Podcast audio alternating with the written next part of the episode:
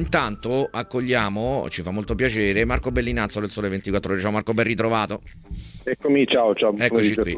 Allora c'è Andrea Lo Sapio collegato di tuttomercatoweb.com in studio Lucio Marinucci e Cristiano Cesarini. Stavamo parlando della Superlega, diciamo questo sondaggio no, esplorativo del CEO Reichardt in, in Italia. La Lega di Serie A è compatta, relazionerà tutto poi Desiervo lunedì in assemblea. Mi sembra che non stia facendo molto breccia questo progetto, Marco. Al eh, momento almeno. No, nel senso che di fatto era il progetto che è stato riproposto a dicembre subito dopo la sentenza della Corte di Giustizia europea eh, ed è un progetto chiaramente complesso che molti club non, non accettano. Eh, ci sono evidentemente delle lacune soprattutto dal punto di vista come dire, del, dell'accesso va- ai vari livelli della competizione sì. che non è molto chiaro. Eh, a mio avviso poi la questione più indicata è quella della, dei ricavi e del finanziamento attraverso eh, piattaforme tv gratuite che erano Anche state quando, eh, la novità annunciata a dicembre. io credo insomma ehm, che la sentenza della Corte di Giustizia europea resti epocale ma che vada guardata appunto in prospettive eh, nuove e diverse, non guardando al passato, al progetto Superlega, insomma quello è un po', un po superato. Eh, tanti club in realtà stanno ragionando appunto su format alternativi eh, da immaginare, sperimentare al di là, diciamo, ripeto, del recinto e del perimetro di quello che noi conosciamo come, come Superlega. Ok, quindi sì, ci potrebbero essere insomma delle evoluzioni. Andrea, torno da te perché giustamente tu comunque sottolineavi come la UEFA ha un po' anticipato, no? Eh, seguendo le esigenze dei club andando a creare appunto il mondiale per club, la nuova Champions, insomma aumentando di fatto in prospettiva di tanto quelli che possono essere appunto i, i ricavi. In questo senso, eh, a proposito di Champions, prima parlavi appunto di, di, di, insomma, della possibilità anche di aprire al quinto posto. Eh, come, come, vedi ecco, il percorso delle squadre, delle squadre italiane, questo ranking importante, vede l'Italia prima, la Germania che scavalca l'Inghilterra al secondo posto, eh, guardando insomma anche poi i sorteggi di oggi, alle prospettive dopo l'andata degli ottavi di Champions League. Eh, dipende molto da quello che succede a Bayern Monaco e Borussia Dortmund, perché secondo me se, eh. se la Lazio vince eh, l'Italia è praticamente nelle prime due del ranking, eh, proprio per effetto di quello che succede in quella partita lì, altrimenti bisogna andare avanti. Eh, anche poi c'è il PSG contro Borussia Dortmund, potrebbe essere un altro problema. Eh, le nostre squadre io le vedo proprio benissimo. Eh, Milan e Roma eh, non credo avranno grossi problemi, così come la Fiorentina. L'Atalanta, insomma, qualche problemino in più l'avrà, dipende da come arriva perché è un ciclo veramente infernale. Eh, L'Inter, secondo me, ce la fa. Il Napoli e la Lazio ho qualche dubbio in più. Ecco. Mm. E, e, poi Marco, a proposito di, di Champions, nel tuo blog eh, fai proprio no, riferimento all'ipotesi massima di sette squadre in Champions League, che è un'ipotesi, come dire, peregrina, ma nemmeno, cioè, ma comunque 6 potrebbe pure essere praticabile perché se una tra Roma, Atalanta e Milan diciamo il Milan non credo che esca dalle prime 7 però insomma nemmeno forse l'Atalanta non lo so però diciamo se escono dalle prime 7 una di queste tre e vince l'Europa League no? si potrebbero diventare addirittura 6 poi se Lazio e Napoli vincono la Champions ed escono dalle prime 5 potrebbero diventare 7 però insomma sì, è un'ipotesi eh, teorica, in realtà questa era stata mh, apparecchiata, questa possibilità dalla UEFA per le squadre inglesi eh. perché eh, quando Ceferin eh, subito dopo la presentazione del progetto Superlega originario diciamo quello dell'aprile 2021 per intenderci eh, ha spostato il peso eh, obbligando insieme al governo inglese di fatto i club eh, della Premier a ritirarsi dopo 48 ore lo ha fatto anche promettendo eh, più posti Champions, che era l'unico motivo per cui quei sei club avevano aderito al progetto, perché okay. eh, c'erano eh, appunto sei club forti e ricchi in Premier, ora poi se ne sono aggiunti anche altri, penso al Newcastle eh, arabo, e quindi diciamo che alcuni due o tre di, dei Big Six ogni, restavano fuori dalla Champions ed era il motivo perché avevano aderito.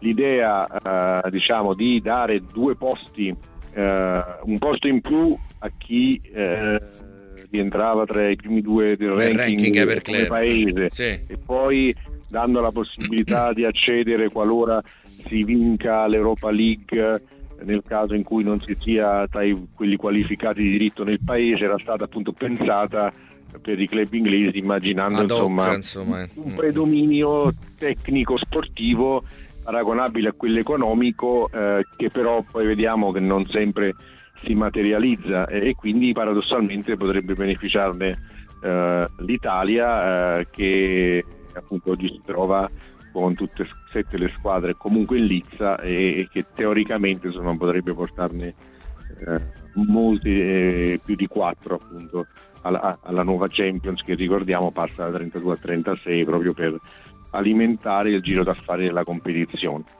Ecco, abbiamo detto di questo muro della Lega di, di Serie A, ehm, sulle altre nazioni, quelle, quelle principali, forse c'è questa grande contraddizione un po' in Spagna dove il governo non si è dissociato perché chiaramente sono Barça e Real che pesano tanto mentre Tebas chiaramente fa muro no? per quanto riguarda la Liga. Eh, in, Spagna, in, Spagna, c'è una rottura di fondo tra le due regine e, e, e la Liga eh. Eh, che si è manifestata e materializzata anche quando la Liga ha venduto una quota di diritti TV eh, CVC ai fondi eh, due anni fa.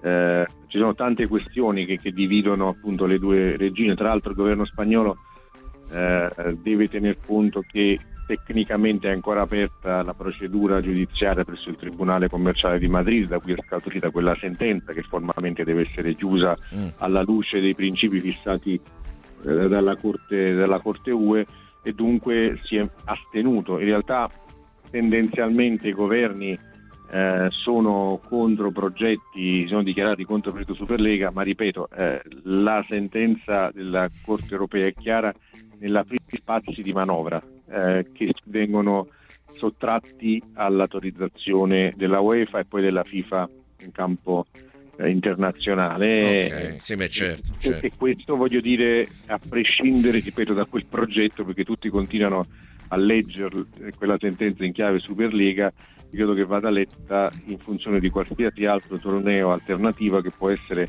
autorizzato, diciamo, non deve essere più autorizzato né in sede internazionale né per come insomma mi sembra di interpretare quella sentenza in sede nazionale e quindi eh, l'eventuale esclusione o minaccia di esclusione di club dalle competizioni nazionali che aderissero a format alternativi a quelli della UEFA a mio avviso andrebbero contro il pronunciamento della Corte certo, UE. Certo. E questo è un dato da tenere conto, fermo restando che chiaramente la, lo spazio di manovra c'è, ma la convenienza economica deve essere poi dimostrata e di fronte a quello eh, i club ragioneranno appunto se aderire o meno a altri progetti, ma il progetto Superlega in quanto tale eh, mi sembra al momento molto minoritario, anche perché la maggior parte dei club hanno problemi di carattere economico e sono dentro uh, dei settlement agreement, uh, in particolare quelli italiani firmati con la UEFA e dunque eh, non rischierebbero anche eh, semplicemente per questione di facciata mettersi dentro la UEFA eh, lasciando trapelare come dire un qualche interesse ah beh, certo, per l'ego format alternativo. Quindi dobbiamo leggere anche eh. dire, una mossa tattica in questo no. Quello eh, delle leghe è, è, un no eh, chiaro perché temono un ridimensionamento dei campionati. Esatto. quello delle grandi squadre io sono convinto che sia sempre diciamo, più tattico che che strategico. Che reale, insomma, sì. post 2027 credo che insomma è, è ancora in, in fier, in divenire. Giusto, anche questo è un altro aspetto. Prima di salutarti Andrea, volevo andare invece sull'Inghilterra perché poi essendo fuori dall'Unione praticamente si è subito schierata no, out da questa cosa, proprio anche a livello governativo, eh, quindi al di là della Premier mi pare che lì i margini anche politici siano molto più bassi, che dici? Diciamo che è già la Superlega già la Superlega e la Premier League. Sì, cioè, infatti. quindi eh, perché devo pensare di, eh, di, giocare tutti gli anni contro Barcellona quando gioco tutti gli anni contro Newcastle e poi gioco anche contro Barcellona se ci gioco in Champions. non, non, vedo non è funzionale, non sarebbe certo, beh, certo, è chiaro. Eh, è come se la Serie A degli anni 90 avesse detto va bene la Superlega. Berlusconi ci provava, ma Berlusconi poi non l'ha mai fatta comunque, cioè non ci ha mai pensato poi di aprire veramente a una Superlega. Piuttosto avrebbe fatto un mondiale per club e quindi ci sarà anche adesso. C'è la nuova Champions, secondo me a meno che appunto non arrivi un mondiale vero per club eh, sia stagione dopo stagione, per me eh, gli spazi sono abbastanza chiusi. Assolutamente. Andrea, grazie e buon lavoro, buona serata, a presto. Grazie, grazie mille Andrea, lo sempre tutto mercatoweb.com. Marco, ehm, allora ti volevo chiedere invece sulla Francia, che tra l'altro ha perso Tolosa, Len, Lens e Rennes. Marsiglia invece ok, insomma anche a livello di ranking è molto basso. Qual è la posizione sulla sulla Superlega in generale, se c'è stato un intervento anche del, del governo esplicito. Oppure... Eh, eh. Macron eh, ai tempi diciamo, del primo eh. progetto è stato tra, insieme a Boris Johnson in Inghilterra tra eh. i principali oppositori, anche perché eh, il, il, legame diciamo, con, con, il Qatar, dunque con Al-Khelafi, dunque con il presidente del Paris Saint Germain e l'attuale presidente della Lega è molto stretto, insomma, e quindi eh, questo tipo di, di schieramento politico eh, ha indotto... Che poi è presidente del Lega pure, no? O sbaglio? Certo, eh, appunto, non l'ho, appena detto, ah, già, scusami, è stato diciamo, eh, eh, simbolicamente no? ha, ha estromesso Andrea Agnelli, eh. il, il, ribelle, esatto, esatto. il difensore del popolo al, al Chelafi, diciamo e quindi questo dentro è una delle tante contraddizioni di questa vicenda eh, che io ho cercato, come sai, insomma, di far, far capire e far intendere sì. è una vicenda molto più complessa, delicata, con tanti aspetti seri su cui riflettere, nel bene e nel male, e, e, che invece malauguratamente poi finisce sempre per, essere, per prestarsi a letture, eh, a mio avviso, semplicistiche eh, perché ci sono esigenze industriali eh, legate appunto al, al, calcio del futuro che restano tali e, e quali, alle quali in qualche modo la Superlega voleva rispondere in maniera non corretta dal mio punto di vista eh, tuttora, ma che restano e che quindi eh, in qualche modo si sono acuite proprio da certe dinamiche industriali che stanno avvenendo e che è di carattere geopolitico intorno al calcio. E questo vale soprattutto per il calcio del vecchio continente. Eh, che è un calcio in seria difficoltà che deve trovare soluzioni e che eh, difficilmente le troverà a mio avviso dentro gli attuali format e anche la nostra Super Champions vedremo quale sarà la risposta del pubblico eh, però ecco non è una di quelle manifestazioni eh, che può eh, garantire eh, una svolta dal mio punto di vista perché i ricavi in più ci sono ma sono in qualche modo correlati al numero maggiore di partite, intanto il calendario si è ingolfato eh, eh, perché ci sono non solo due partite in più del girone, ma poi per le squadre che arriveranno dal nono al sedicesimo posto altre due partite per accedere agli ottavi, quindi in realtà sono dieci partite per la maggior parte delle squadre eh, e, e, da lì come dire certe richieste anche italiane di andare a ridurre il numero delle, delle squadre in Serie A. Eh, al di là di quello che, si pensa, che si pensa sulla questione, però il problema oggettivamente esiste, cioè, se, se, se eh, per disgrazia ci dovesse essere la necessità di rimandare qualche giornata nei prossimi campionati, trovare un buco in calendario ma, sarà quasi impossibile. No, vero, e, quindi, cioè. e, quindi, voglio dire che eh, si crea anche una competizione, si parla tanto di merito sportivo, ma il modello di competizione della Super Champions, col fatto che ciascuna squadra giocherà eh, otto partite contro squadre che saranno individuate in quattro fasce, eh, in casa in trasferta non in maniera eh, simmetrica, quindi potresti giocare eh, con una squadra giochi in casa, con un'altra Real Madrid fuori, in casa sì, sì. col Bruges e, e, poi dopo però si farà una classifica unica di questi risultati. Esatto. Eh, questo diciamo non è proprio quello che, che, che, che si definisce come merito sportivo. Eh, ripeto, eh, molti tifosi non hanno compreso molto insomma finora come è una formula un po' astrusa sì, no? è una formula un po' astrusa e non proprio lineare secondo me, ripeto perché molto dipenderà dai, poi dai, dai, sorteggi, dal ranking, da come verranno divise le squadre, da chi si mm. qualificherà o meno, sì. però poi ballano molti soldi perché tutto il montepremi, la maggior parte del montepremi è stato spostato sui premi e quindi rischierai di avere un effetto ancora più marcato rispetto a quello attuale di eh, arricchimento di poche squadre rispetto ad altre che magari faranno più fatica diciamo, ad, ad, entrare nella competizione ed andare avanti, ed andare avanti dove, cioè in quelle fasi in cui poi scatteranno i gettoni più ricchi. Insomma. Certo, molte di queste dinamiche le hai raccontate appunto nelle nuove guerre del calcio, sul tuo libro del 2022 mentre l'ultimo per tutti gli appassionati di calcio, non solo di Napoli, è il Napoli del primo scudetto, no? il Napoli di Maradona, il primo scudetto e l'ultima vittoria del 2023. Però prima di salutarti volevo chiudere il giro dei top campionati con la Germania che, correggimi se sbaglio, tra l'altro è, è, è molto più chiusa anche del, degli altri rispetto alle proprietà, perché mi pare che di questi giorni poi hanno vinto i tifosi, no? se non sbaglio, che non volevano proprietà straniere, fondi, eccetera. Sì, eh, eh, la Bundesliga dopo varie eh, occasioni si è eh, schierata come dire, contro i fondi di investimento a dicembre aveva votato, sia pure con una maggioranza litigata a favore dell'apertura ai fondi, eh, cioè avrebbero venduto una quota dei diritti TV eh, un fondo in cambio di circa un miliardo. Eh, quello che hanno fatto in Spagna e quello che hanno fatto in Francia e quello che in Italia abbiamo provato a fare anche noi alcune volte.